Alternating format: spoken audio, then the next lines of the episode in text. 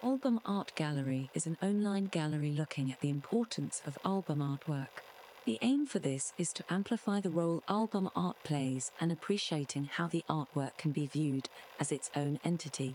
You are currently listening to one of our audio guide tapes.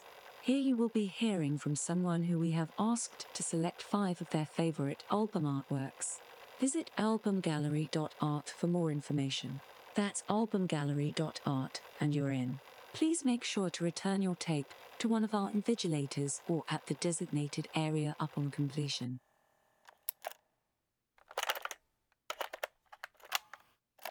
Would you say you have bought a record simply based on the album art? Um, yeah, definitely. Uh, I think the difference between like physical music and uh, virtual music on like streaming platforms is the album art because I feel like it can kind of like double up as a piece of art as well. So yeah, it's definitely important. How do you feel about album art that has no relation to the music that it's placed on? I don't think it's overly important. Um, if anything, it's kind of a bit more interesting and makes you kind of like ask questions and delve deeper and kind of um, investigate why they use that art if they like collaborated with an artist or like if it has reference or like if it's a motif to uh, any of their music or like themes that they cover or anything like that or like the genre specifically?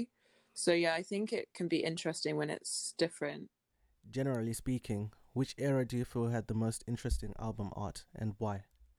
I think uh the 90s for me because generally like a theme that i find in album art in the 90s especially sort of um hip hop and r&b genre uh, you see a lot of like black women used in album art which i guess in the 70s you see it a little bit as well but it was like a, like much bigger in the 90s um, kind of like missy elliott uh, tlc um, and stuff like that and like swv and album art was obviously like really important to them as you can see like it was quite a big part of their brand as artists so yeah, I think the 90s for sure.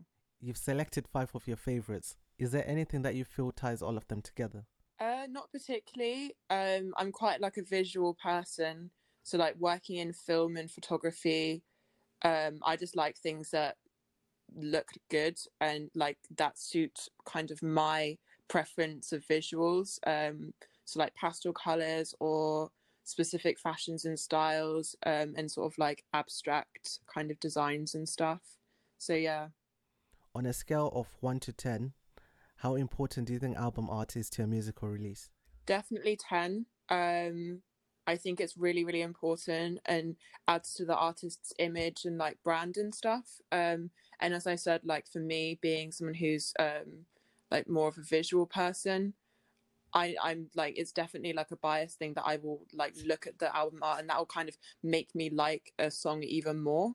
Um, if the album art is like if I like it. So yeah. Do you feel nostalgia has an influence on the albums that you've selected?